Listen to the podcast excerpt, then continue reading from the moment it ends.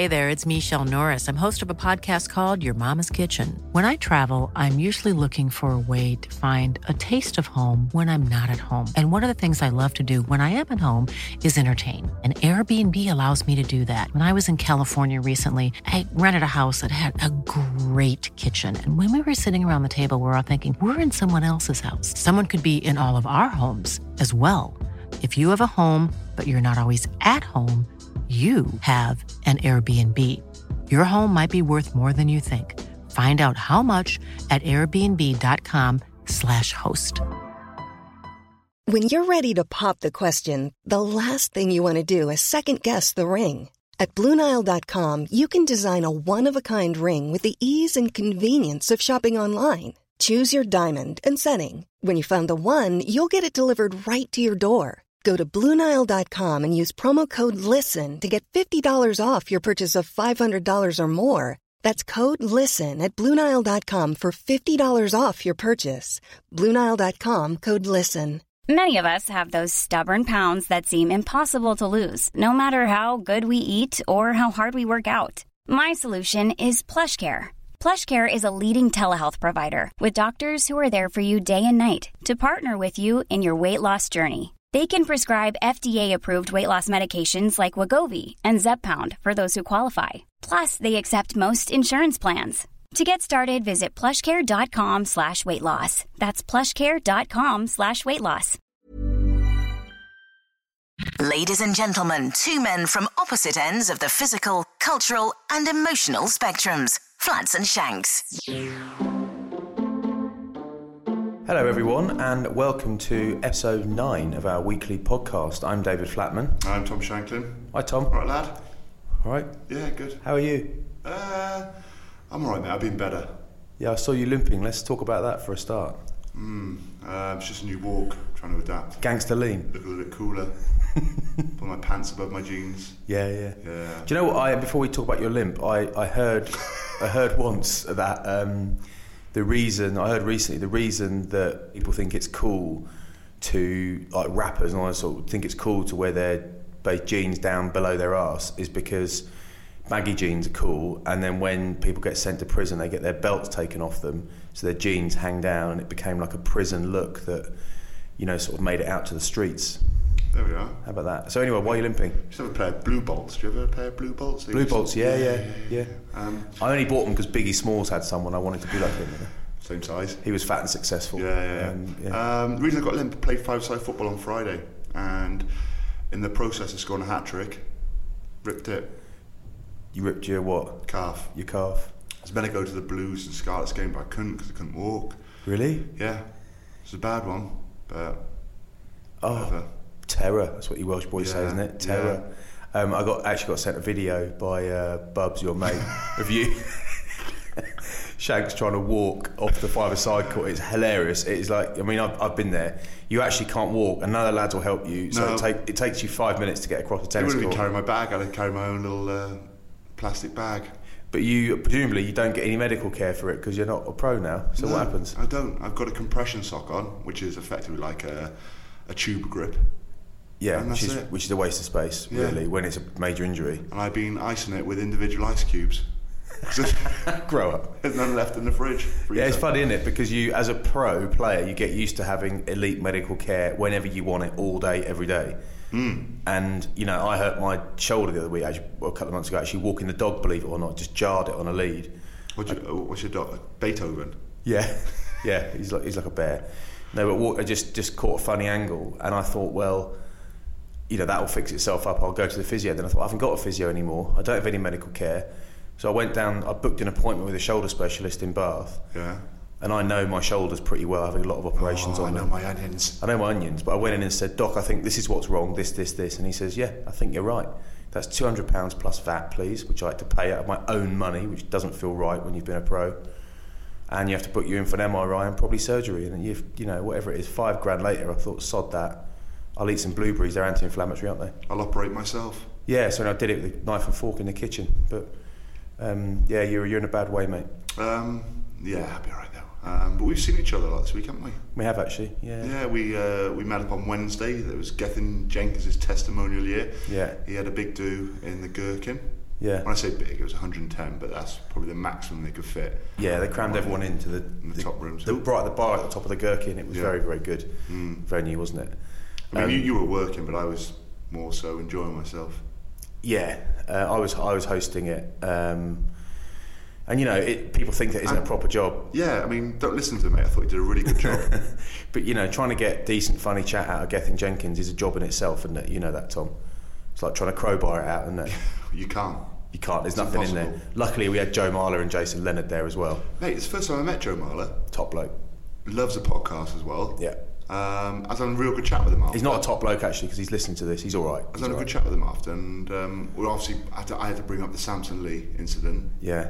and you know he got in trouble for calling him Gypsy Boy. It wasn't Yeah. Gypsy; it was the, the boy bit after, and I think he educated everybody on that, and that Gypsy is a ra- race, and and what have you. Um, and not many people know this, but he had to donate his win bonus. So he got, I think, 11 or 12 grand win bonus. He had to donate it to Samson Lee. Did he? Yeah, Oh wow. paid him in travellers checks. hey.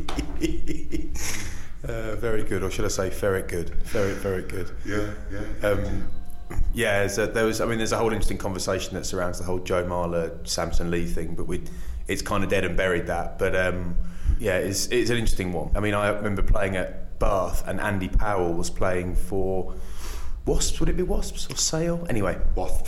Wasp. Uh, beep boop, he was playing for Wasp, and he got a yellow card or something, and someone in the crowd, one of the Bath crowd, shouted, "Yeah, go on, get off, you Welsh bastard," or something like that Yeah. Beep. beep. And there's all this chat on the forums about racist Bath fans. Yeah. And it was actually Paul Morgan, the comms director for Prem Rugby, who he replied, loads of tweets flying around, and he replied, well, firstly, it's completely inappropriate to be shouting that. Secondly, there are Welsh players in your team, you muppet, and you're in Bath, so you're surrounded by Welsh people, you muppet. The other thing is, the Welsh aren't a race, they're a people.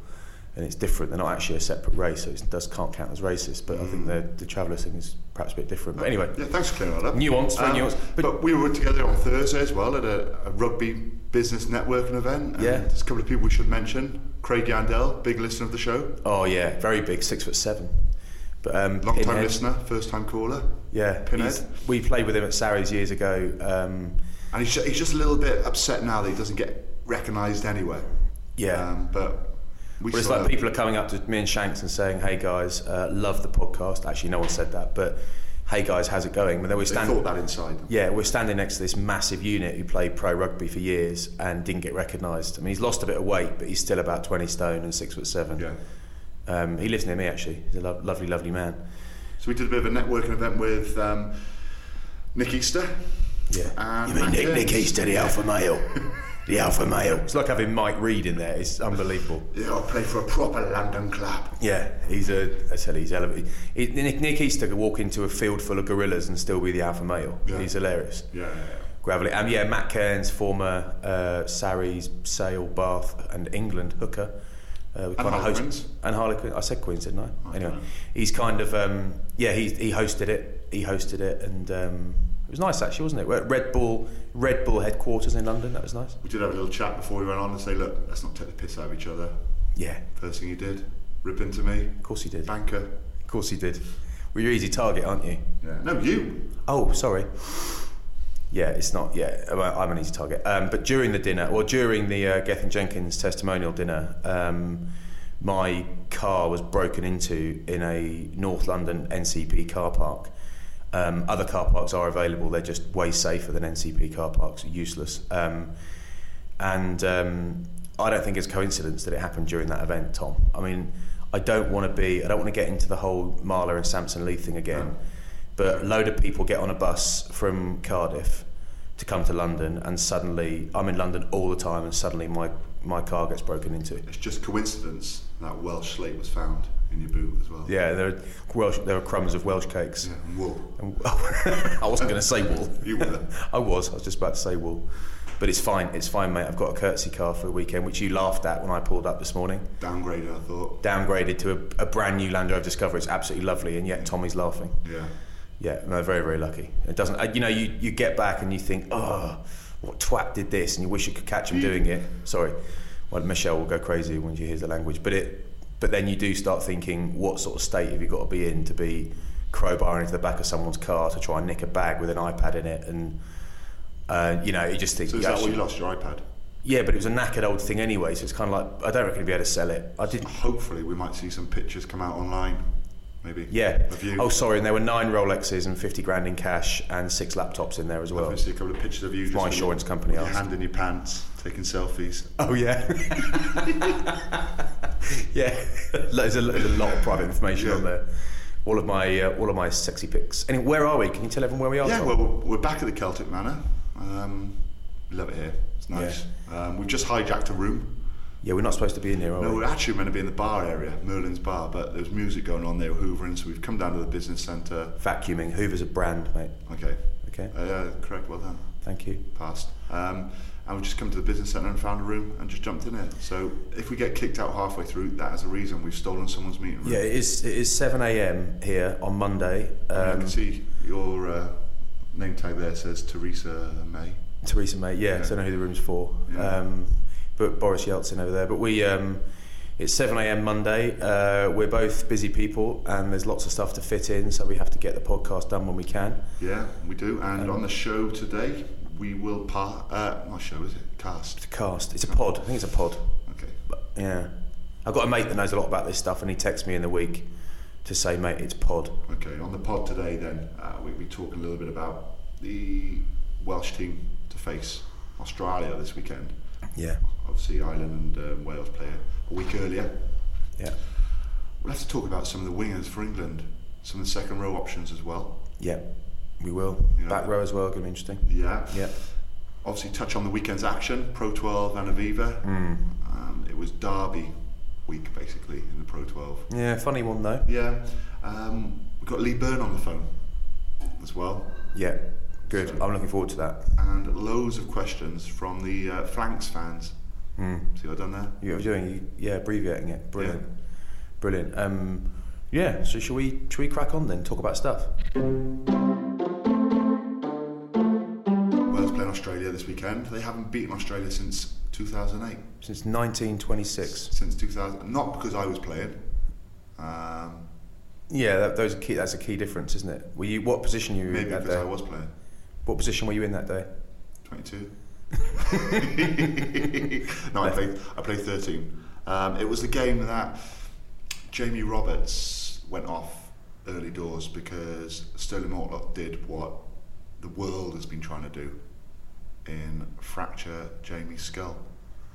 The world's been trying to do that. Yeah. Is he that unpopular? Wow. He's just, No. He's just. He's just good player, great bloke, disgustingly nice, Yeah. Um, that's a hell of a skull. I mean, that's like, huge. yeah, that's like chinning a cow and winning. you know? Yeah. So uh, yeah, it was that game. Uh, Were you up against Stirling Mortlock at 13 that day? Stirling was playing 12, I think. I, ca- I can't remember who was playing 13. So arrogant, you can't remember. I honestly can't. Um, it was. Uh, he used to play rugby league. He had like. oh, um, someone listening will know straight away. It's the guy that Josh Lewsey nailed. No, No, that's Matt Rogers. that's Matt Rogers. Anyway, anyway. Ryan Cross. Yes, well yeah. done. Ryan Cross played for Australia schoolboys Yeah. when I played for England schoolboys. And we had this killer team. We won the Grand Slam, um, beat Wales in Narberth. Jonny Wilkinson was at 12. Uh, we had Tindall, Balshaw, Lee Best, Sheridan, Borthwick, Alex Sanderson, Yeah. Andy Beattie, Lee Mears. I mean, it was an unbelievable team. Yeah. And um, we went to Australia, won seven out of seven the provincial games, and Australia had played All Black schools the week before and pumped them. So Australia schools were properly good. They had Phil Waugh and all these guys. And uh, we actually put, I think, with 38 points on Australia schools in Sydney. We just had this great team. And um, but in that game, Ryan Cross skinned Bolsh on the outside twice, which just Really? did not happen. I don't think it ever happened before or after that day. But he was an unbelievable player. And he went to rugby league, didn't he? Do you remember? He went to rugby league and was Yeah, like a that's rock right. star in rugby league, and then he came right. back to Union, played for Aussies, and went back. I think A little bit like Skeletor. looked a lot like Skeletor. Yeah. Um, but uh, Lee Byrne, who's coming on the show later on, scored a lovely try. Oh, did the, he? The angle. Lee the angle. Yeah. Yeah.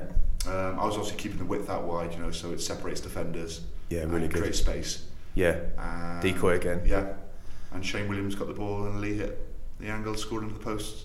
I think I'm going to cry. Beautiful. Um, yeah, but there's a there's a few options really Wales have got. Sam Warburton's, I think he's fit now, but he still hasn't played for a while, and it's whether they throw him back in. Sam's pretty robotic in what he does. and I mean that in a good way. You know, he's he doesn't really need a feel for the game, maybe like someone like Martyn Williams used to. You know, he's, he's not really that link man between the forwards and backs. He's just an animal. Just a machine. Area. Yeah. just loves disrupting ball, slowing ball down. Does he need two or three games to get himself match fit? I'm not really sure he does. Um, it, the, the problem we got in Wales is our best player, in Toby Faletau, is injured. Taulupe. Yes. Taulupe. All right. Well, Yeah. Toby to his mates. Yeah. Oh, Taulupe. Yeah. Um, yeah. Um, and who do they play at number eight? There's a guy called Dan Baker from Yeah. the Ospreys. Yeah. But do you then use? Do you maybe use Sam Warburton at eight, Justin Tipuric mm. at seven, Ross Moriarty at six? I would Yeah. tend to go for that combo. I, I wonder who's the best ball carrier of the three. Moriarty. So I'd potentially put him at eight. I mean, it's not it's not like the eight pickup is a major part of an eight game anymore. I think it is. Well, well, working nicely at the back of the scrum with the scrum half is, but maybe it's a pick and deliver. But the old eight, you know, the old lightning call eight man pick up and go, your mm. eighth man pick up and go is just. I don't think you need the same ball control at your feet anymore. I think Moriarty's is probably the best carrier, but Warburton's so powerful in those tight areas as well. Mm. Um, and you know, it works with Pocock. Yeah, Plays plays a fair bit of eight, doesn't he? Yeah. I got to say, as a? Uh, I mean, I, I absolutely would put Warburton straight back in if he's fit and good to go. I think he adds something. I think he adds something that other people don't add. He's just so physical around the contact area. I mean, then you got the back three of Liam Williams, Leigh Halfpenny, and George North.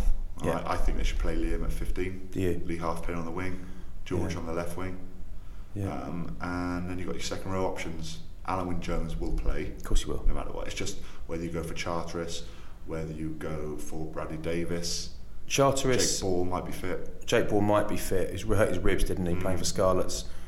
But excuse me, but um, Charteris has just come back from injury recently Yeah. for Bath, and he hasn't quite hit form yet. Um, I've watched him the last couple of weeks, and he's he's been fine, and he's clearly very very good. Yeah. at what he does, but he's not quite on flying form yet.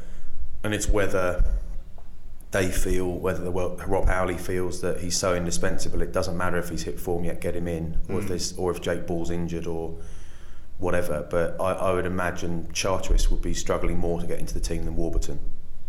Yeah, I agree. Um, let's look at England now. Yeah. Wingers for England. It's fascinating, you know, and when the, the thing is, every club, you, eh, you notice this as you go around the grounds, like uh, we do with the media, or Yeah. I do, and you do to watch. Um, and you notice that every club thinks their winger should be playing, and they can't believe they're not playing. And the Bath fans feel particularly passionate about Semesa Rokoduguni, Fijian winger. I've I've been a neutral. Mm. I think he deserves a spot right now. I think he was great again at the weekend. His form's been brilliant this this season so far, Mm. and I feel sorry for him because he's a one cap wonder. Yeah, it's brutal. Yeah, It's brutal, but I, I, I do think he'll be playing for England um, Yeah. because a lot of injuries at the moment.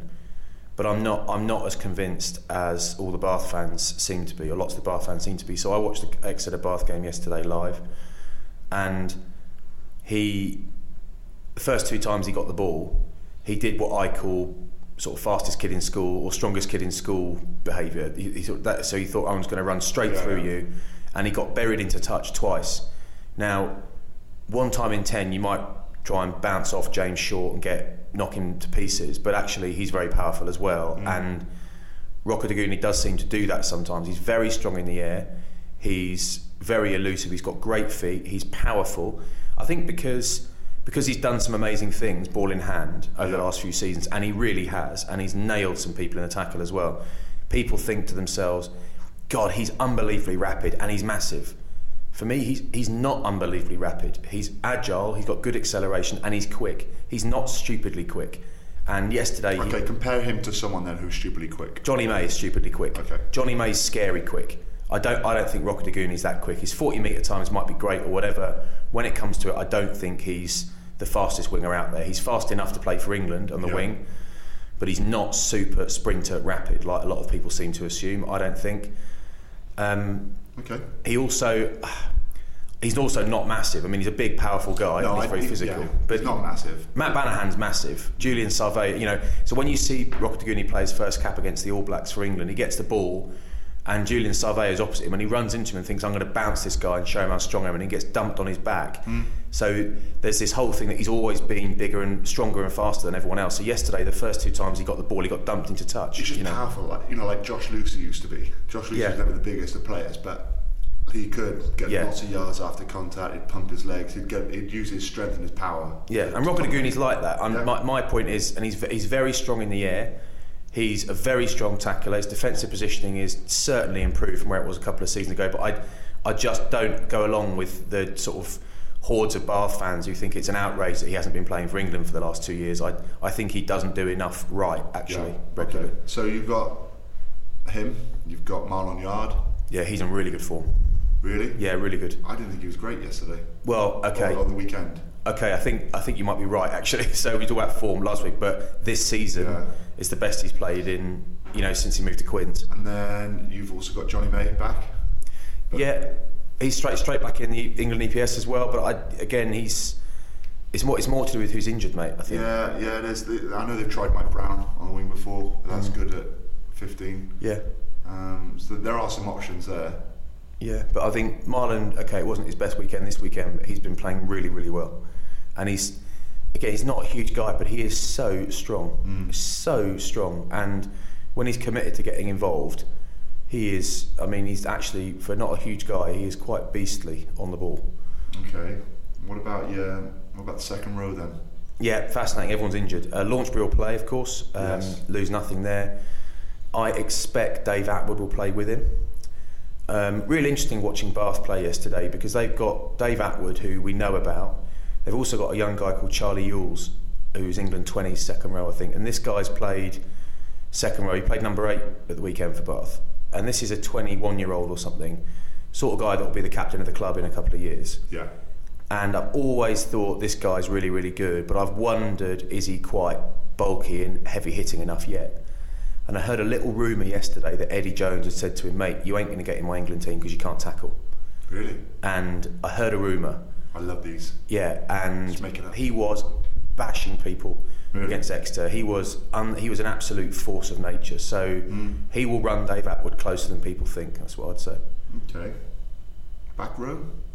Yeah, Billy Yeah, has to play, won't he? has to play. Um, Do you go for an out and out seven?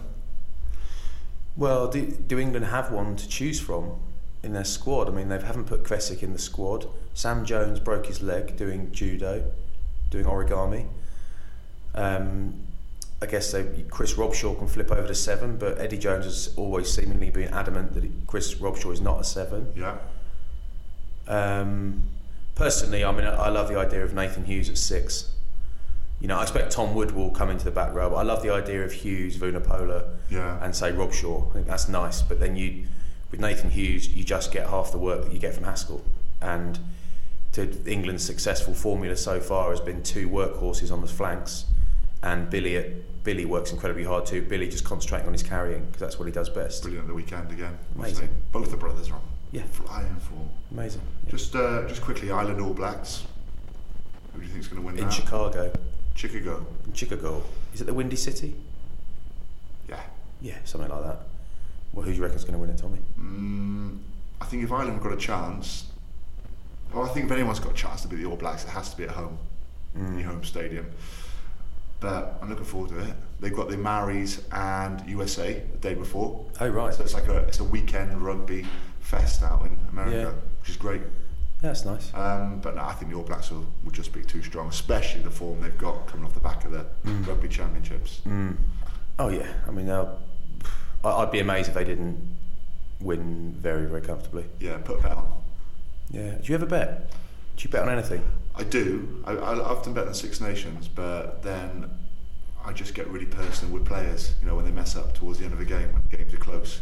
Yeah, So- you slag them off. Wow, it just really annoys me. If like if someone there's a rubbish box kick or, and they turn the ball over and all of a sudden they get a penalty um, Yeah. and they lose by a certain amount of points because I do handicap betting mostly. So it's Yeah. not just straight win or lose. It's Wales with 10 points, say, against Scotland or something like that. Okay. And What sort of money do you put on a tenner or like a hundred quid or two hundred quid or what? Yeah. What? I go bigger rather than smaller. Do you? Well, I want to win big. Yeah. So, Well, you, um, can, so I've stopped, basically. you can tell us you've stopped doing it now. Yeah, I've stopped doing it. I just play uh, fruit machines. like Brian Potter. yeah. See a bright light coming towards me. Tommy, it was um, it was Derby weekend in the Pro 12, but it was um, it was a bit odd, wasn't it? Yeah, it was a bit odd um, because all of the international players were on international duty.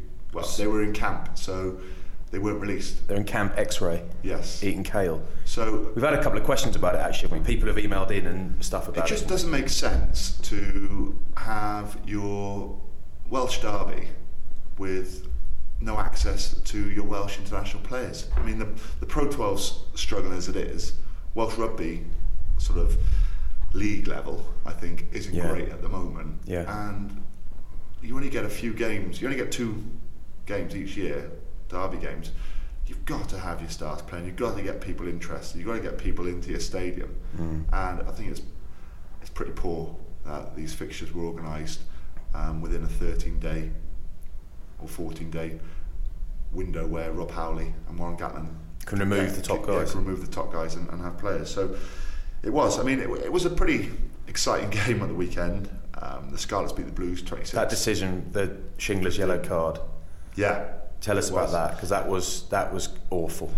Yeah, well, I'm not sure who the ref was. He was he was a fairly young guy, and he Let's, just let's call him ref. Let's call him ref.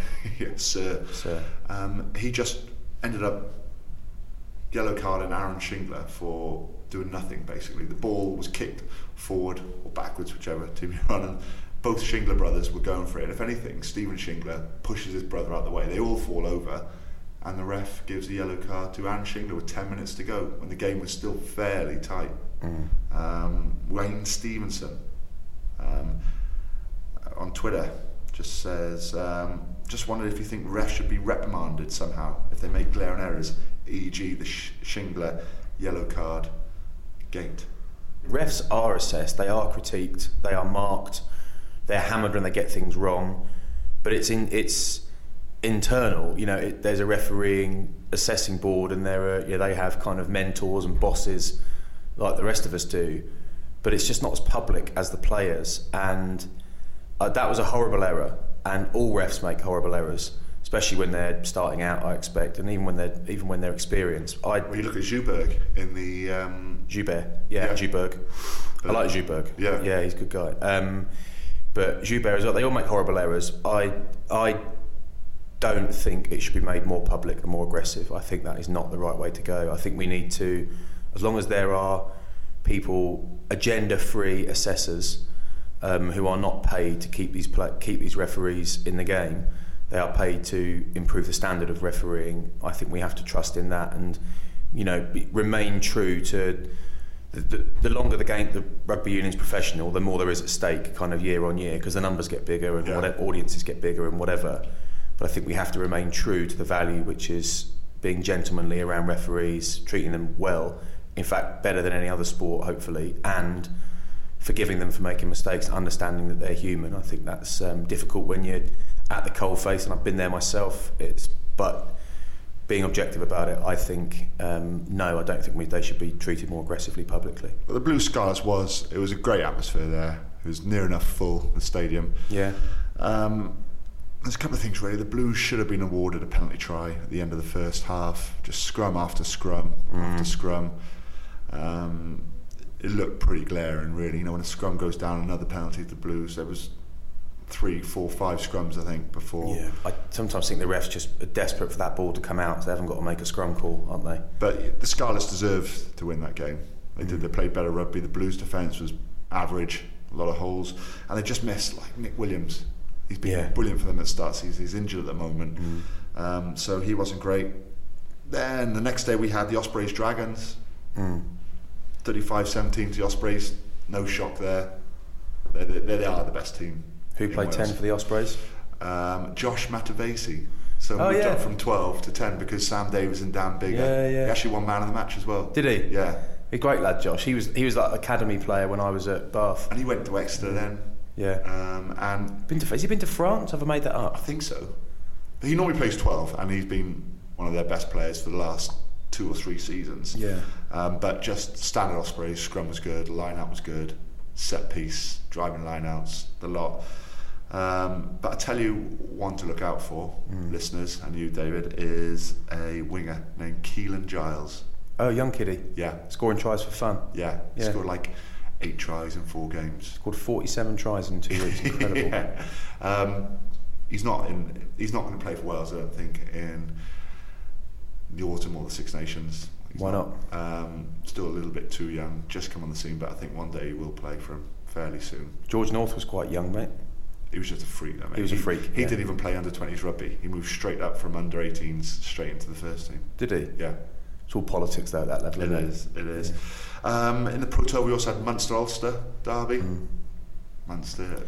Did you- narrowly beat them 15-14 drop kick right at the end. Did you hear um, when Nevin Spence died, the Ulster player, when um, Ulster went to Munster, Munster put a plaque up in at Munster as sort of in recognition, um, in memory of Nevin Spence. And this time, when Munster arrived at the Ulster ground, there was Yeah. a plaque to Anthony Foley at the ground. And after the game, the Ulster players took a crate of beer into the Munster changing room and Oh, sat and had a beer. yeah. Real nice, yeah. Love that because they obviously hate each other for that hour and a Yeah, half. yeah, but of course they do. I love stuff like that. Oh, that's rugby union, isn't it? Yeah, it's lovely. Piutau scored for Ulster again. Of course he did. Best player in the league. Yeah, he's, he's getting on. He's getting on for being the best player in Europe.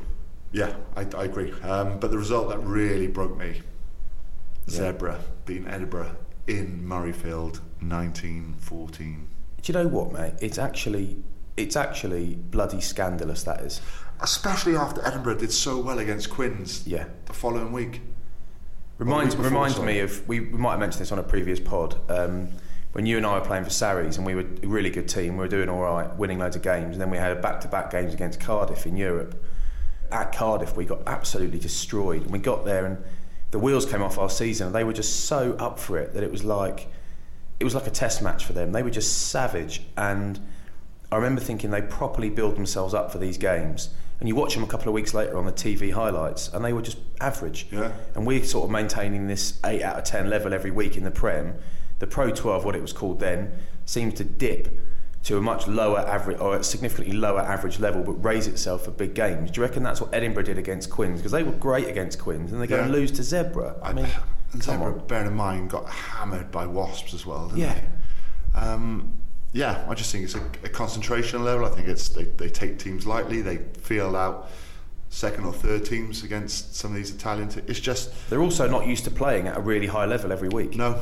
They're not. I mean, they can't be because, um, yeah, that that's well well done to Zebra is the first thing, but that that's outright. That's It's the embarrassing. first time they've won um, in Scotland.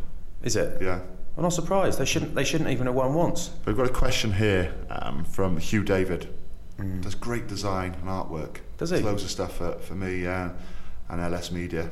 and Okay. What have you? Um, LS Media is Shanks Media Company, by the way. yeah, they're really really good. We do events and hospitality. you do really nice ones. Yeah. I've, I've been to a few of them. Hosting one with Haskell and Warburton. Yes, you are. 18th of January. Yeah, in London. Um, Grosvenor Square, is it? I think. Yeah, like yeah. that, yeah. But I've been to a few of their events, and they are very, very good. Went to one with uh, Graeme Swann. That was really good fun, actually. Yeah, was he was he was Sport event, He was Larry. He was great fun. I liked him. Loves Kevin Pietersen as well. Loves Kevin Pietersen. Yeah, Yeah, Best mates. Really, really good mates, and he's quite he's quite um, quite open to talking about that as well. Yes, which is he good is. But if you're interested in a dinner, just uh, tweet me at Tom Shanklin, 18th of January. yeah, I wonder if I've got anything to plug. It's our podcast. Haskell. We can plug whatever we like, yeah, can't we we? can. Um, but a, a question from you, David. How good a product is a Pro 12 when the derbies are played without international stars and low standards of refereeing? It's not There great. It's not great. In summary, it ain't great. It ain't great. You need your stars there. You don't quite have the strength and depth that a lot of other, like I say, I suppose the Aviva Premiership has. So, in order for the product to be good on the field, we need the stars playing week in, week out. Late 80s, mate. My dad took me on a special father son day out to watch Neath against Ponty at Neath. Yeah. And 30 blokes kicking the seven shades out of each other, fans almost with nosebleeds and tears coming out their eyes. They're that passionate. Wales needs to get back there somehow. I'm just not sure how. So the Aviva Premiership. Yeah. Yeah, it was interesting. Good weekend. Yeah. Where yeah. have you been? I've been all, I've been all over the place. I haven't actually. I haven't been all over the place. I was working on Friday night. I did a charity dinner for Paul Grayson on with with Geoff Miller. You. Yeah, it was a bit annoying though because I had to drive with no rear screen, no you know boot, Yeah. whatever it is. My boot got smashed into, of course. I had to drive from London up to Northampton for a dinner, leave it outside the club with no with completely open because the windows smashed in. Um, nothing got stolen, which is incredible considering we're in the in the Midlands. And then I had to drive, left there at midnight, and drove back to Bath, which got home about half two Saturday morning. I got to say, I thought it'd be quite cold. I thought I'd have to get the heated seats on. No. Being in a and this, you're being in a. I'm very very lucky to have this really nice car that I get to drive around in at the moment. But being in a Range Rover with no rear screen on it, it's basically a, still a little bit nicer than being in a normal car. So it was quiet, it was warm. Unless you're reversing down the motorway. Yeah, Freezing. Yeah, yeah, yeah, flat out. But at, at 69, just where the legal legal speed limit is absolutely fine. Um, yeah, so I, I caught up over, caught up on the TV over the weekend, but I, I was at Exeter on Sunday. But the Northampton Gloucester was a pretty low grade affair, to be honest. Two teams struggling. Uh, two teams that I'm, I'm not convinced currently know who they are. Um, Alex King's bit the bullet at Saints, and I still, I still, there's still a bit of me that thinks he's just been a, made a bit of a scapegoat there, but we'll never know internally. I just it the Gloucester fans must just be It's always the last quarter for Gloucester. It's Oh, the last painful. quarter of the game for Gloucester. I know probably most games are won or lost, but they're losing nearly everything in the last five ten minutes. Really, lack of discipline is, is discipline, key for them. belief, identity, direction. It's something. And I, there was a rumor in the rugby paper. Um, I think it was yesterday. I didn't. I don't. Haven't actually bought the rugby paper, but I. Someone sent me a picture of the rumor that Carl Fearns is go, coming, who went from Bath. Because Sam Burgess came in and Yeah. Mike Ford just basically binned Carl Fearns off, even though he was a brilliant player. He said, I'm out of here. Went to Lyon, been away for two years, and there's rumours that he's coming back to Gloucester on massive cash. Really, Now the- that- that a get proper actually sign. paid in cash. Cash, yeah, yeah. Wow. He'll declare it all. Mm. But that, that is, a, for me, that is a proper signing. Yeah. Um, because he has got steel, he's durable, he's mega aggressive. He's a lot like Moriarty, actually. Yeah. And they need a few of those. I mean, the difference I thought was just Picamoles again. He, I think he has to be the best sort of marquee signing Yeah. this year in the Aviva Premiership. He's one. Of, he is one of the best foreign signings I've seen since uh, Xavier Rush went Mm. to Cardiff. He is Picamoles is absolutely phenomenal. What he can achieve for Just a that big player. offload for the Kessel. Yeah, but what he can achieve repeatedly for a massive unit. Yeah. You know, like Billy, like Billy Vunipola, similar. They're both stretching away from Nathan Hughes at the moment. I tell you, yeah, I agree, mate. I tell you, who's someone who's been good for, for Gloucester. Well, Moriarty's been good. I'm just glad he's not injured um, now for Wales because I think we'll see a lot of him. Um, but Matt Scott again Yeah, left out, left out the Scotland squad. looks very good. Yeah, he looked really good at the weekend. Not sure, you know, I'm not sure why that is. But they they got lo- to be honest, Scotland have got a load of good centres. Well, they have, but he's still one of the form centres. I know Dunbar's back. Um, Yeah, maybe, maybe it's a case of if we've got a 50-50, we'll choose a guy that plays in Scotland. Bennett was good on the weekend again. Scored a lovely try. He's so good. He's so good. Um, but Saracens Leicester was um, interesting at the weekend. I mean, Sarries just Sarries weren't at their best, but they won at a canter. I I can't believe the first try they scored right was an overthrow in the line out. Barritt takes it up standard. Um, uh, two more contacts, and Wyles was over in the corner. It was literally like watching a team run. Yeah. You know, day before a game you do a Yeah. team run, and you just quick contact there, quick contact there. And there's, o- there's only the ben- only the bench are defending because there ain't many numbers, and they're No. not hitting you anyway. But that that was that was worrying for Leicester. What I think was more worrying for Leicester is that what they've always gone back to and relied on is that um, that lack of concession up front, and there was a driving maul they conceded. that Billy, Billy Vunipola ended up scoring at Yeah. the end. Mate, they just absolutely dissolved. I mean, they, they, they came back at like 66 minutes with a, a nice try from Catchpole. Yeah, That's a strange surname, isn't it? yeah. It depends what, depends what line of work you're in. Well, that's what I think. You know, a lot of surnames are taken from jobs, weren't they? Yeah. So, if you were, if your surname's Turner, you were someone who used to turn wood. Oh right, okay. Yeah. Faulkner, is derived from a falconer. Is it? Yeah. Um, Chambers. So if you're saying Chambers is a man who used to look after the king's private chambers. Oh, right. So- Catchpole? Grewcock.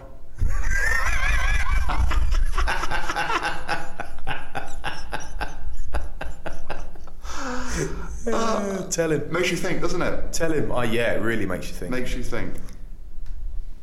Um, but yeah, that it was a good game. Again, Sarri's just the basics. Yeah, they did. Le- Leicester don't don't look right. Um, I still reckon they'll be top four, but they don't look right. Um, Sarries do basic stuff very very well. They lost both their second rows, and they bring in Mike Rhodes, who's never played in the second row before, and he's man of the match. It's Yeah. they're, they're one of those teams that everyone talks about rotation and sharing games. They actually do it and breathe it, and their coaching and the environment is so good that it works.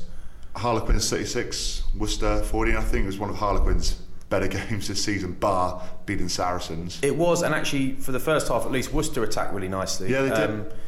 but uh, Ben Te'o looked really good. He did. Powerful, strong. Powerful, strong. He looked, he looked really good. He's getting better and better. But I, st- I still think Joe Marchant was better on the day. Um, I- yeah, I look. I think Ben Te'o possibly might be in England 23 because he offers something different. I think Mm-hmm. if they're going to start with Ford and Farrell, or Farrell Mm. and Ford, if you've got someone like Te'o coming on, he's going to tighten up. He's going to get over the game line. He's going to give them that front foot ball. Um, but I agree with you. Marchant has to. He's had to wait a while really to get his shot because of Yeah. obviously Jamie Roberts at 12. Yeah. Um, but um, yeah, and Hopper plays so well for them, and they got they got great midfield options. he's got pace though, isn't he? Marchant. Yeah, he has. He's a lot like um, he's a lot like Jonathan Joseph, and it's not just Yeah. because from the stands they look similar, and they Yeah. just do. Um, they do look similar. They're similar build. Um, Similar style run- of running. Yeah, similar style of running, similar footwork. Uh, they're both sort of dancers at 13, as opposed to you know bludgeons like you were, Mutes. and Stirling Mortlock was. But they, but they're very very similar. But he's he's unfortunate in a sense because he's come along at the same time as Joseph, as some other really good centres like you know the likes of Daly, and all those guys. But Manu Tuilagi, you know George, uh, Owen Farrell seems to have 12 sewn up at the moment with Yeah, George. he does. But he's, he's a lovely player. Um, but then you watch him and just think, wow, this guy's special. You watch Jonathan Joseph in a game that was, in attacking terms, quite poor at Exeter for both sides.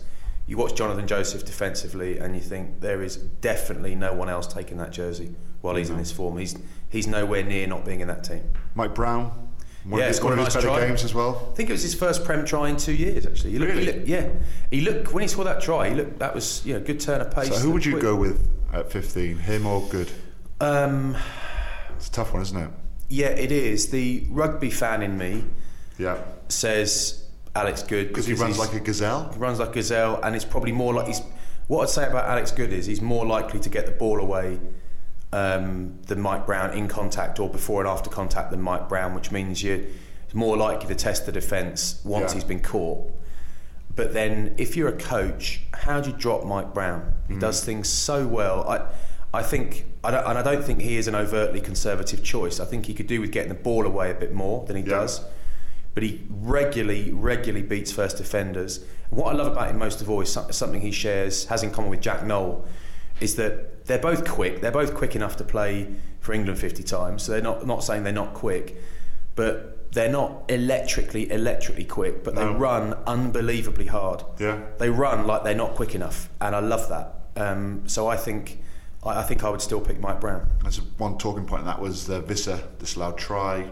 Um, Danny Care was obstructing, but it's happening a lot now. Um, it happened uh, a couple of weeks ago with Haylett Petty um, obstructing Julius Savea, um, and it was Visser gets the ball. Care doesn't want to get in the way, but he ends up running someone else's line. It's, it's really difficult, isn't it? Because you're trying to get out of the way because you're waiting for your winger to do where the winger's going do to. you know what? I'm gonna I'm gonna stop you there. It's not difficult. You either get in someone's way or you just run straight. Just run straight. That's that's on that's from a prop, mine. But when you're running flat out as a back and you're trying to trail a winger and you, you wait, you're sort of hanging back for the winger to do something. It's hard to get out of the way sometimes. Okay, because yeah. He might step inside. He might cut. Like for instance, when Shane Williams had the ball, you just had to try and give him as much room as possible. Yeah. Um, and if you obstruct someone in the process of him scoring a try, then So it's a bit it. of a nightmare. What you can't do is look over your shoulder and look to see who's coming. You just have to act naturally. Yeah. as best you can. do what I saw Kevin Sorrell do once, which was because he was worried about running a ghosting line. It was as he's running, he's supporting the winger who was about to like running in to try and score. Kev just put his hands like behind his head as he was running along. he's sprinting as fast as he can with his hands both behind his head. Just put them up like you're under arrest. Yeah, yeah, it was it was embarrassing. But Tim Visser, um, well, sorry, Harlequin's got another two intercept tries at the weekend. Yeah. I think Visser fed Danny Care and Joe Marchant got the other. That's right.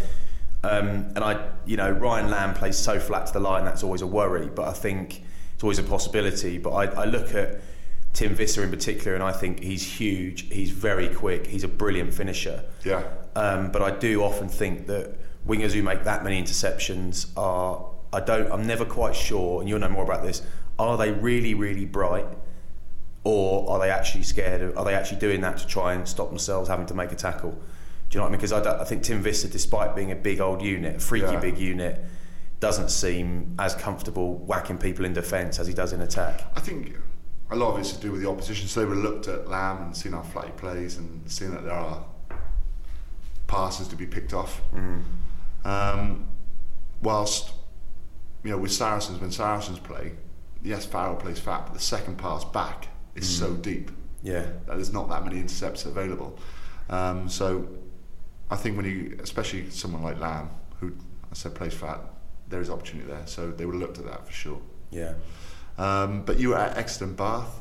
See, we differ now because I didn't really enjoy that game until about 15 minutes to go. But you, you, Well, it was you six- quite enjoyed it, didn't you? It was six three to Bath after seventy minutes. I mean, how can you enjoy that? Except I did. I loved it. Yeah. Um, and I, I was sitting near all the journos, and a couple of the journos said to me, "God, I hope this picks up in the second half." We went to get That's exactly what I was thinking. I was thinking, God, this is bloody great, and I didn't realise it was only three all, whatever it was. Um, I loved it. It was just brutal. It was just brutal. I don't think the scrummage was handled particularly well from a refereeing point of view. That's sometimes the way it goes, but I think Bath probably weren't rewarded as much as they should have been. I don't think either team was very fluent in attack. There was some lovely tactical kicking from Steenson, Slade, and Ford on the day, but the kicking from the tee was awful from both of them. So even even even itself out. So who cares? Um, maybe it was windier than it felt on the touchline. Don't know, but it was just defensive brutality. I mean, some of the hits that were going in were just outrageous, and I kind of like that. I mean, it's it's not it's probably not the product that Premiership Rugby wants to sell on a weekly basis. It should have been two teams that have a proper go, but Exeter haven't performed. I mean, it's uh, it's interesting. We got we got a, a question uh, this week. We get well, we get lots of questions, but we got a question uh, this week from a man called Ian Greenhoff, um, who calls himself the Hoff, which I respect. Yeah. And and he said, You always talk about such and such playing brilliantly, or this guy being a great bloke, rarely mentioning a negative. Um, in the interest of balance, which players or teams have under, underperformed or disappointed you this season? And who have you come across during your careers who's just not a very nice bloke or just a bad lad? Now, what I'm not into is singling out shoddy blokes and sticking the knife in. It's just, I, you know, there are the odd guy you come across in rugby who's not a great bloke. There are, there's kind of the odd knob everywhere, but some people probably think that about us, certainly about you. And um, I, I think, I, you know, I just, I don't think it benefits anyone to stick the knife into somebody on a podcast. They're not here to defend themselves, so we're not going to bother with that. But I think. Um, I think you're right. I think we're, we're naturally complimentary, positive guys, but um, I think we are hopefully willing to say when teams are underperforming. And for the last month or so, I've been talking about Exeter and saying they're so close to only losing games by a point or two. They, you know, they're really, really close. They'll get there.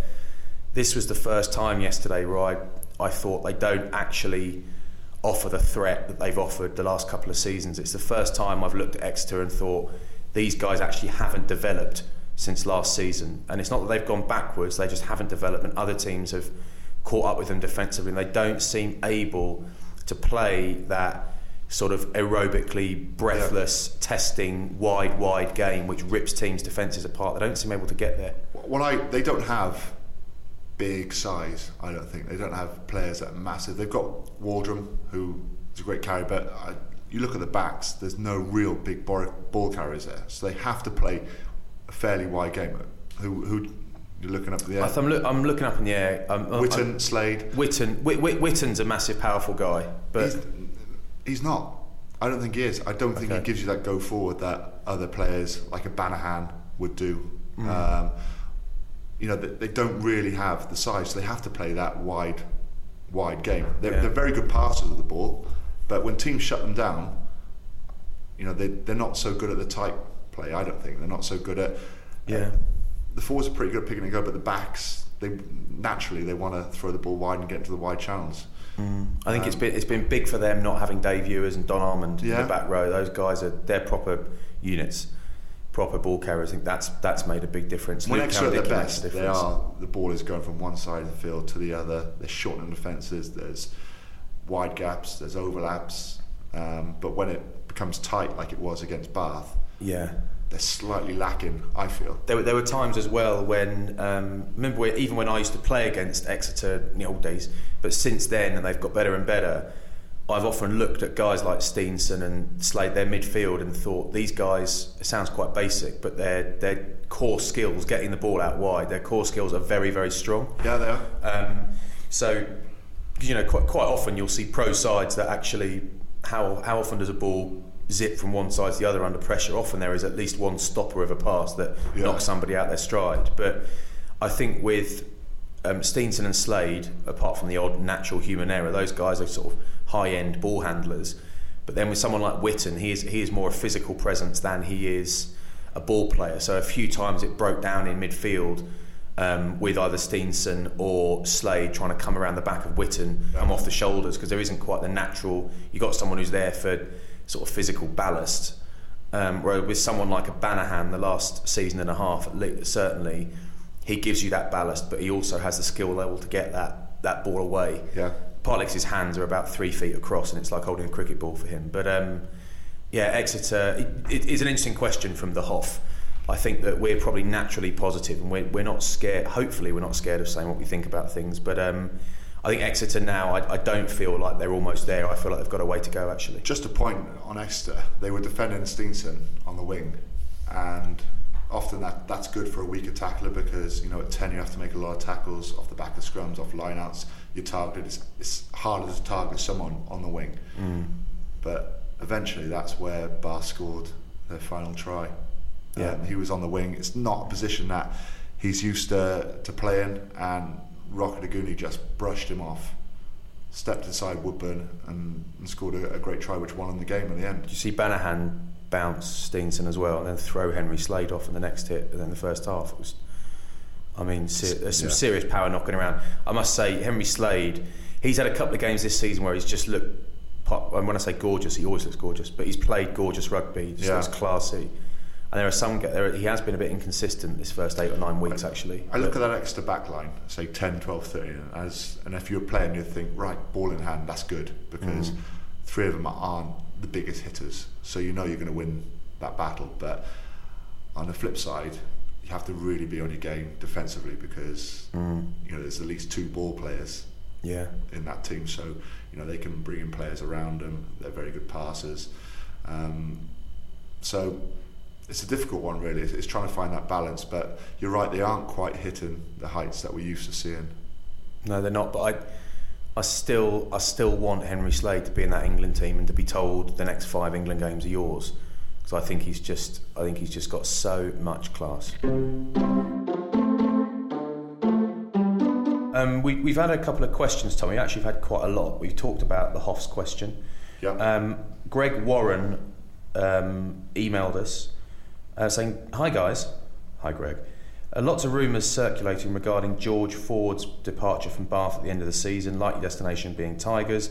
How big a blow would this be to the club and can you speculate on a potential replacement? Well, I, th- I think firstly it would be a huge departure for Bath. Um, I've heard from three or four people now that it's a done deal yeah. but I don't think that's true. Um, I think that it's ongoing. I think Todd Blackadder said as much in a press conference uh, last week, the end of last week. It's ongoing. Um, but it's a tough one. From the outside, you just think, of course, he wouldn't leave Bath. Why would he ever leave Bath? It's a perfect club for him. Bath, I expect, have offered him a shed load of money to extend his contract, and he'll be a high earner, if not a top earner, there in a club that pays a lot of money anyway. Why would he leave? Um, I expect it's to do with being upset that they sacked his dad, and you know, whatever we think, and I, you know, I, I absolutely think that was the right decision. I mean, 100%. There's no doubt in my mind that was the right decision Pretty certain. to make that. Yeah, 103%. Okay. But you cannot be objective about your own family. You just, or most people can't be objective. So he, I've got no doubt he will, Mike will feel wronged by that. He'll be talking to George every couple of times a week, and I'm sure he's not feeling him negative about the club. But there will be, a, you know, a, an ongoing sting um, for George, I would imagine, because his dad got the sack there. Yeah, it's naturally, really, isn't it? Because when you're looking at new contracts, you take advice from your agent, you take advice from your friends and your family. Mm. Yeah. So you can speak to his dad a fair bit about. Especially when his dad knows what he knows. For him. Yeah. Yeah. So. Yeah, so it, that's that's hard. it's, it's, going to affect him. And Yeah. It is going to affect his choice. Yeah, and there was a, a Bath fan tweeted a picture of George celebrating, fist pumping in the air when Rokoduguni scored that last minute winner at Exeter and said, Is this the face of a player that wants to leave the club? In, an, in a word, no. But I think you and I know that, that you know that doesn't mean No, not at all. no, it doesn't mean anything, but it doesn't mean anywhere near that much. I mean, if you put, we're pretty uh, chilled out entertainers now, Tommy, but you put us in a game with a lot of our mates now, and we can win it at the last minute, we will be giving absolutely everything Well, to we, win. if we have a game of the yes no game or something like that. Yeah, then, exa- yeah, know, exactly it. Or thumb pa- war. paper, scissors, stones, thumb wars.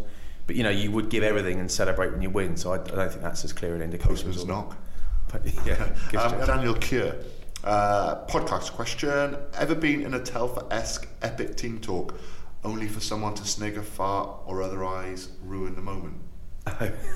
so, there's been a few. Um, there was 2007, and Gareth Jenkins was coach at the time, Flats. And yeah, we hadn't had the best Six Nations. I think we'd lost all our games bar one to come. That was England. And like like anything, like most teams, um, you, you're in a sat in a horseshoe, numbered one to twenty-two, all around, and you're waiting for your coach to come in and, and give the final few words before you get on the bus and go to the stadium. And Gareth Jenkins came in and he was looking round and he was looking at us, everyone in the horseshoe, was going like that. Ah, ah, nodding his head, and we were looking back. going, "Mm, yeah, yeah, and he had his suit on, and he turned away from us, took off his suit jacket, and no joke, his trousers were up round his boobs. I look across, I can see Gethin Jenkins, he's got tears in his eyes, and Gareth has went on for five or so minutes. He picked on me, he asked me, "You- you- Shanks, you, you're up for this today, aren't you? I was like, yeah, yeah. Just Oh, he's crying. Look, he's crying. He's so passionate. Mate, it just threw me. And I'm terrible at anything like that. yeah. Um, oh, there've been there's been loads over the year. I mean, remember um, standing at an England team meeting like a day of a game, um, and we were going. We were about to get on the bus to go to Twickenham to play against Ireland or something, you know, and. The Phil Larder, the defence coach, stood up and he just pointed at Robbo, Andy Robinson, and he just said, "Inspired, he, he, that man has inspired me since day I walked in. Inspired." He is an inspiration, and it was in the end. Julian White was just sitting next to me at the back. We were giggling it was just like he doesn't quite say. And Julian White was saying, "Perspired." He's whispering, "He has perspired on me since day I walked in. He has perspired and respired on." me." And that was it. I just folded. And it, I'm, mate, I'm an England team meeting about to get on the coach. I was laughing so much, I was crying. I had to pretend I was doing up my shoelace, and I had to pretend I dropped something. And I actually climbed under my desk at the back of the room, and I looked up and I just saw Whitey's head between his legs, bright red, with tears coming out of his eyes. And at the end of the meeting, Clive was like, "What was up with you two? I said, "Oh, asthma, asthma." It's horrible when you're in that situation, isn't it? Oh, there's, an, there's an, Steve Hansen was a coach of Wales at the time, and oh, a great coach. And again, we're sat in a horseshoe, and he's come in, he's walked in, he's got glass in his hand, and he's looking around at us, and he just slams it against the wall. So the glass smashes everywhere. He's like, "That was my favourite glass." he goes, "I didn't know that was my favourite glass till I smashed it." That was it. Right. There was we were meant to take something from that. Yeah. Yeah, get it? I mean, Yeah. I remember being in a, a team and it was only like a, it was like a Tuesday morning, Monday morning, but it was like, right, we're going to get into it this week. It's a big week. We're playing whoever with England, and I was obviously uh, travelling reserve, and um, Clive was like getting right into it, and he's flying into this team talk, and he's like, this and that, and everyone's like, oh, let's do it, let's do it. And then the door just opens to this meeting room, and Julian White again walks in in all of his motorbike leathers with his helmet under his arm. No one's even noticed he didn't turn up. He's that late. Yeah. Walks in, and he was like, uh, and Mark Regan just shouts in the back, "Who ordered pizza?" ah, it's class. Yeah, it's class. I enjoyed that. Um, interesting, interesting question um, from Jan McGinnity, who you might know, Tom. I certainly know. This is the man who handles the recruitment at Worcester Warriors. He's also my former agent in the my contract agent, um, which obviously I don't need anymore. And he says, um, "What's your view on the role of agents in the modern game? Should players be able to speak to other clubs before the first of January in the Prem or the Championship?" Well, they do. Of Of course course, they they, do. It's just not. It's just unofficial, isn't Yeah. it? So um, agents will speak to clubs. You know, if you've got a year left on your contract, you'll be talking straight away. Yeah. You'll have to because by January the first, all players will be signed basically anyway. Yeah, and I think leaving it to January the 1st actually means that if your club doesn't want you or the club aren't going to come up with the goods, then suddenly you'll start your beginning negotiations in January and then it's February, March, you're thinking, hang on a minute, and these things take months to sort Yeah, out, they do. more times than more often than not. So you can end up in a pretty precarious position as a pro. So I think yes, they should. I'm not sure it should be a whole year, but I mean, why not? Why not a whole year? If you, if the club back yourselves, if you're that good a club, back yourself to keep the players and extend them. Uh, yeah, and the club will extend contracts with one or two seasons to go sometimes to Yeah. make sure that, that they're covered. I mean, I, I mean, I got, I got. I mean, not that I was particularly in demand, but I had calls from two or three, three directors of rugby when I was still in contract at Bath, and I was. It was way, way before the six month clause, way, way before the first of January. One was for the season afterwards, you know, a whole year in advance, and said, look, we'd like to get you up. Um, we can't do anything official until the first of January, but what sort of numbers are we talking about? That's they were the calls I got. I was sitting in my in my sitting room at home getting calls from DORs, and I won't mention who they were. Um, and actually, I'm not even sure they're still operating, but perhaps maybe that's why. But it does happen. I don't see why we don't make it official, but I, I think you should give the players longer than six months to sort themselves out because it's uh, it's reasonably precarious by that point. Now we um, we don't always have special guests on. We sometimes like to co-host and give someone an actual mic. We sometimes call people. Today we are calling someone. Hopefully the sound quality Hey there, it's Michele Norris. I'm host of a podcast called Your Mama's Kitchen. When I travel, I'm usually looking for a way to find a taste of home when I'm not at home. And one of the things I love to do when I am at home is entertain. And Airbnb allows me to do that. When I was in California recently, I rented a house that had a great kitchen. And when we were sitting around the table, we we're all thinking, we're in someone else's house. Someone could be in all of our homes as well. If you have a home, but you're not always at home, you have an Airbnb. Your home might be worth more than you think. Find out how much at airbnb.com/slash host. Hiring for your small business? If you're not looking for professionals on LinkedIn, you're looking in the wrong place. That's like looking for your car keys in a fish tank. LinkedIn helps you hire professionals you can't find anywhere else, even those who aren't actively searching for a new job but might be open to the perfect role. In a given month, over 70% of LinkedIn users don't even visit other leading job sites. So start looking in the right place. With LinkedIn, you can hire professionals like a professional. Post your free job on linkedin.com/people slash people today. Quality sleep is essential. That's why the Sleep Number Smart Bed is designed for your ever evolving sleep needs. Need a bed that's firmer or softer on either side? Helps you sleep at a comfortable temperature? Sleep Number Smart Beds let you individualize your comfort so you sleep better together. JD Power ranks Sleep Number number 1 in customer satisfaction with mattresses purchased in-store. And now, save 50% on the Sleep Number limited edition Smart Bed for a limited time. For JD Power 2023 award information, visit jdpower.com/awards. Only at a Sleep Number store or sleepnumber.com.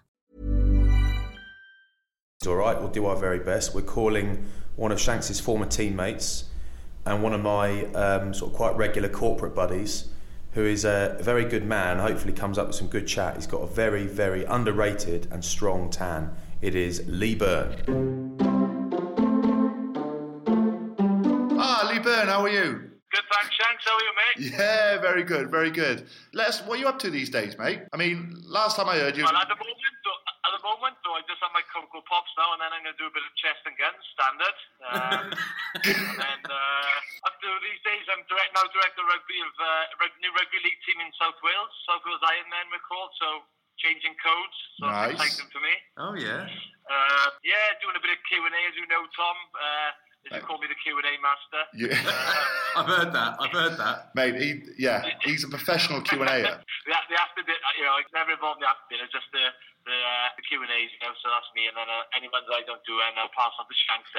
Take uh, I heard that. I heard he gets the bum deals. You do this for fifteen quid. Yeah, yeah, sure. They'll, they'll cover your diesel, boy. I'll do anything, mate. They'll cover your diesel, Bernie. I remember doing um, during the World Cup, doing the corporate Q and A's with you, and um, you turned up. You'd obviously just been away somewhere very, very hot, and um, you, and you, you, you looked immaculate. And we had a bit of a laugh on stage in a few places. And then one of the agents who was running the show comes up to me and says, "Hey, Flats, um, all really good so far, but could you maybe take the piss out of Bernie, like his jacket and his tan, like a little bit less?" I said, "Oh, don't you like it? I don't think it's funny." She goes, um, "No, Bernie's actually said something. He doesn't like it."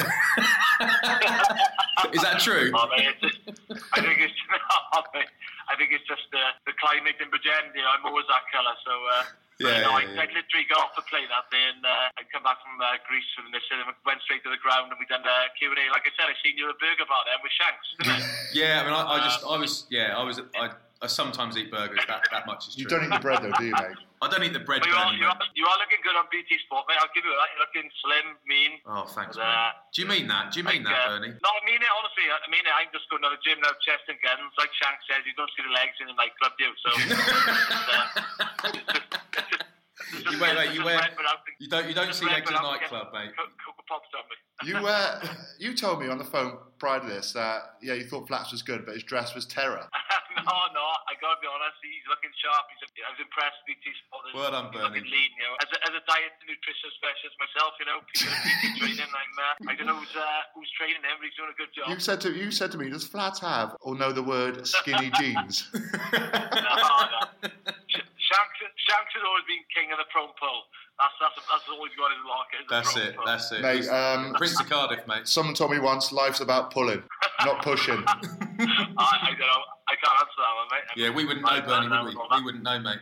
Uh, so, what? Tell us, tell us briefly, Bernie, what your um, your sort of standard week looks like these days in retirement. Uh, no, to be honest, it, it's got a, it's got a difficult period after retirement. You know, I know you know there's a lot of uh, stuff in the press lately about it. You know, when Duncan Bell was the first one to come out about you know struggles and that, and I did ask Tom, uh, believe it or not, for advice about uh, retirement, and uh, yeah. he did give me some good advice. You know, I think it's about networking and attending events, but you know, you lose the motivation of you know getting up and training every day. But it takes a while. I think it's like a bit like a, a morning stage, really. You know, when you know, and uh, after you finish playing rugby, and um, you just got to get back, get yourself back on your feet, and uh, and find a little niche for yourself. And uh, you know, it's, it's coming along nicely for me now. I'm doing a bit of, um, like I said, I'm starting a director rugby role in the rugby league team. Yeah. Um, it's going to be starting next month. Obviously, the seasons are different, so we're going from November to September. Um, we're two divisions away from Super League, so there's, you know, when it is not, um, it is not going to be an overnight job, but um, you know, there is a, an ambition there, and uh, we're up in Merthyr with Stan, Sir Stan Thomas, so yeah, that's, that's going to be exciting. Three days a week there. Um, Also do some PT training with a few clients. Um, BBC Radio, got the face of radio again. Um, Yeah, you have, yeah.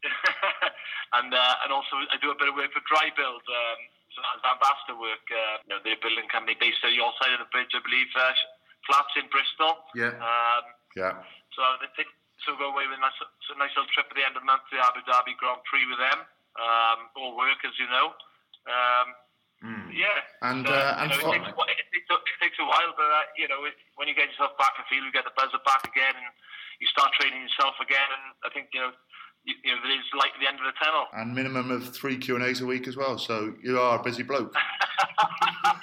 yeah, we did, I didn't put the Q and A's in, but uh, yeah, well, if I can't do that, my first person I bring is Shanks. No. It's, it's straight away, yes, definitely. Yeah, you check. You check the fee. What's, what's the fee? Oh, that's not great. Shanks, do you want to? You busy boy? Uh, yeah.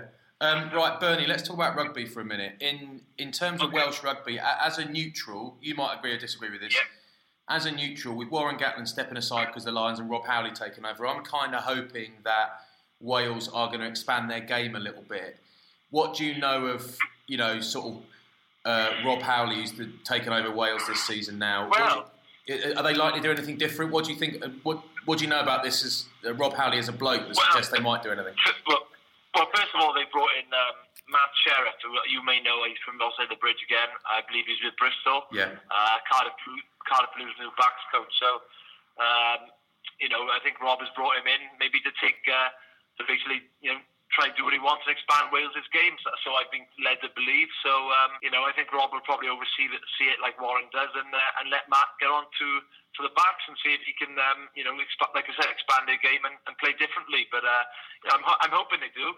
Um, you know, because uh, you know Warren's away now with the Lions, and Wales have got to win. You know, two of the at least two or three of the four games. Uh, you know, especially against uh, Australia and South Africa. I think you know they need the big scalp. Uh, you know, that's a must. And, and Japan and, and Argentina, they know Guinea, so it's a tough autumn. Um, but like I said, you know, it's, it's, you know Warren's away and uh, Matt Sherratt has come in, so a lot of weight is going to be on his shoulder, passing his shoulders straight away. So, um, you know, I think he'll enjoy it. But um, you know, Rob Howley may be taking a, bit of a backward step a little bit.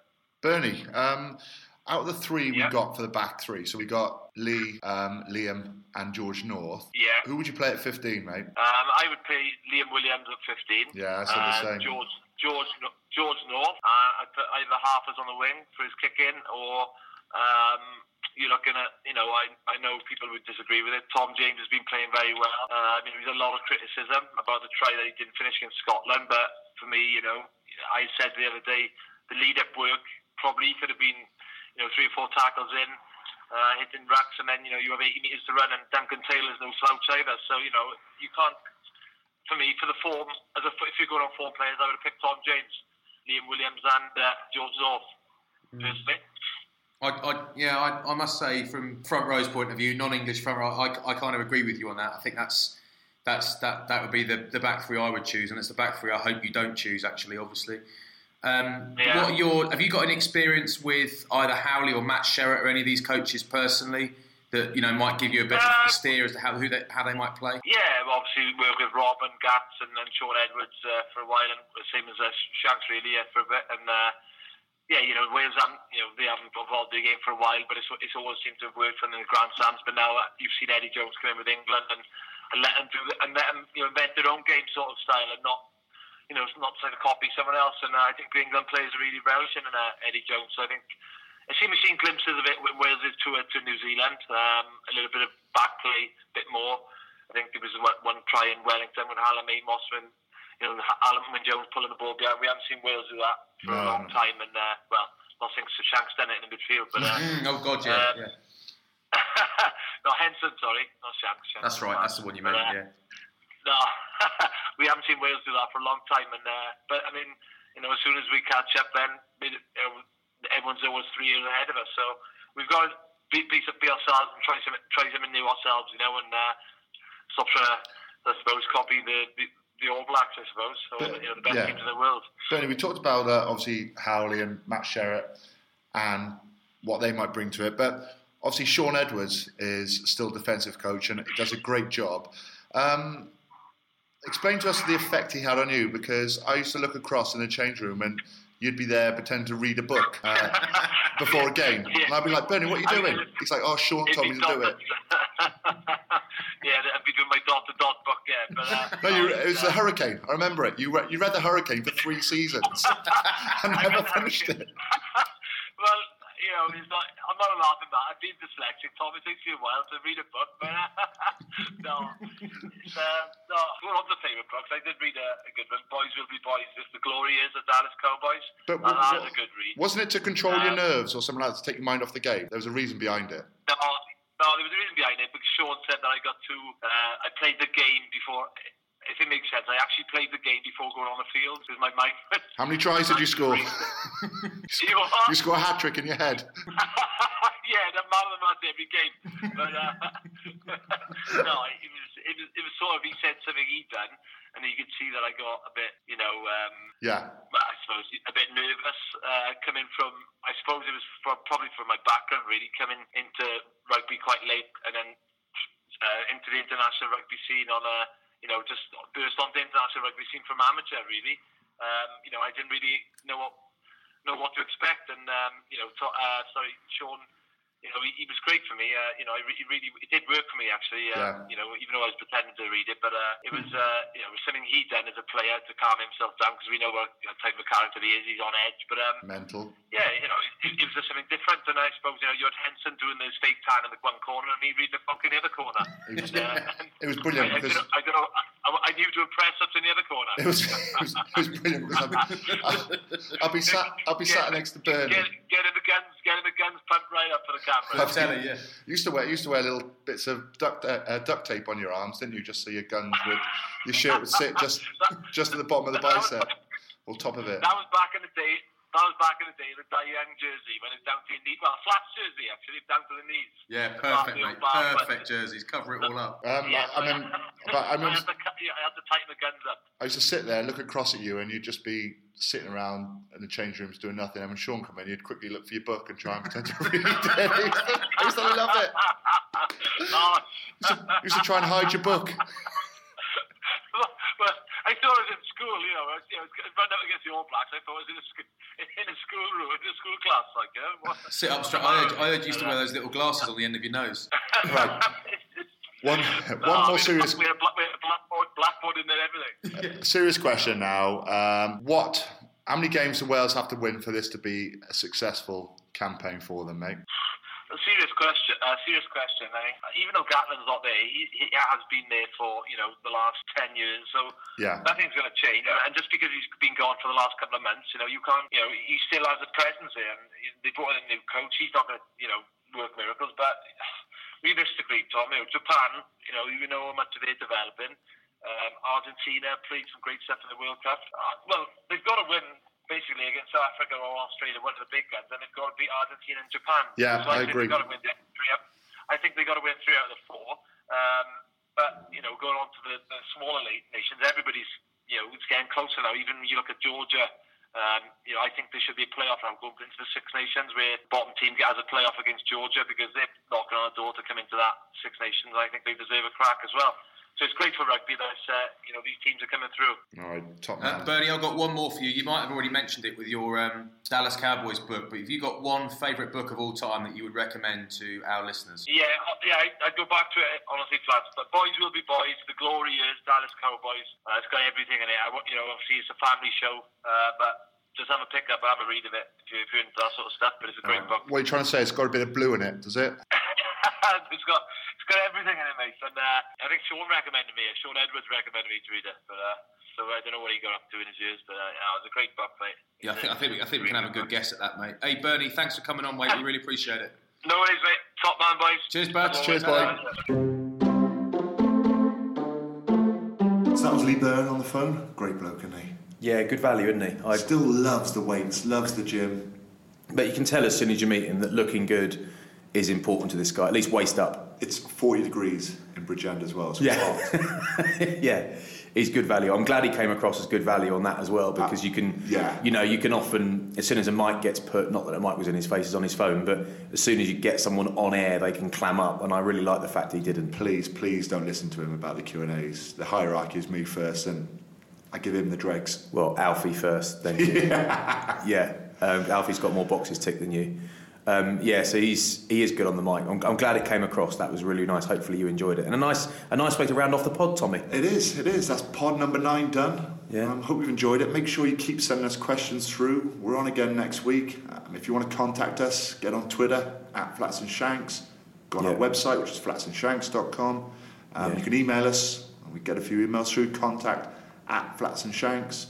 There's also Facebook. Yeah, Facebook. Yeah, yeah we're going to do a Facebook Live. So, Are we? Yeah. That's with cameras, isn't it?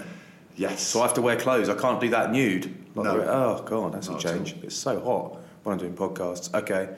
Um, but yeah, I, I, really enjoyed that. Really enjoyed the chat with Bernie.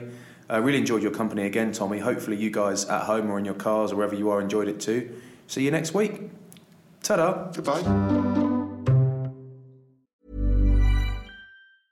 Mom deserves the best, and there's no better place to shop for Mother's Day than Whole Foods Market. They're your destination for unbeatable savings, from premium gifts to show-stopping flowers and irresistible desserts. Start by saving 33% with Prime on all body care and candles. Then get a 15-stem bunch of tulips for just $9.99 each with Prime. Round out Mom's menu with festive rosé, irresistible berry chantilly cake, and more special treats. Come celebrate Mother's Day at Whole Foods Market. Planning for your next trip? Elevate your travel style with Quince. Quince has all the jet setting essentials you'll want for your next getaway, like European linen, premium luggage options, buttery soft Italian leather bags, and so much more. And is all priced at 50 to 80% less than similar brands. Plus, Quince only works with factories that use safe and ethical manufacturing practices. Pack your bags with high-quality essentials you'll be wearing for vacations to come with Quince. Go to quince.com/pack for free shipping and 365-day returns.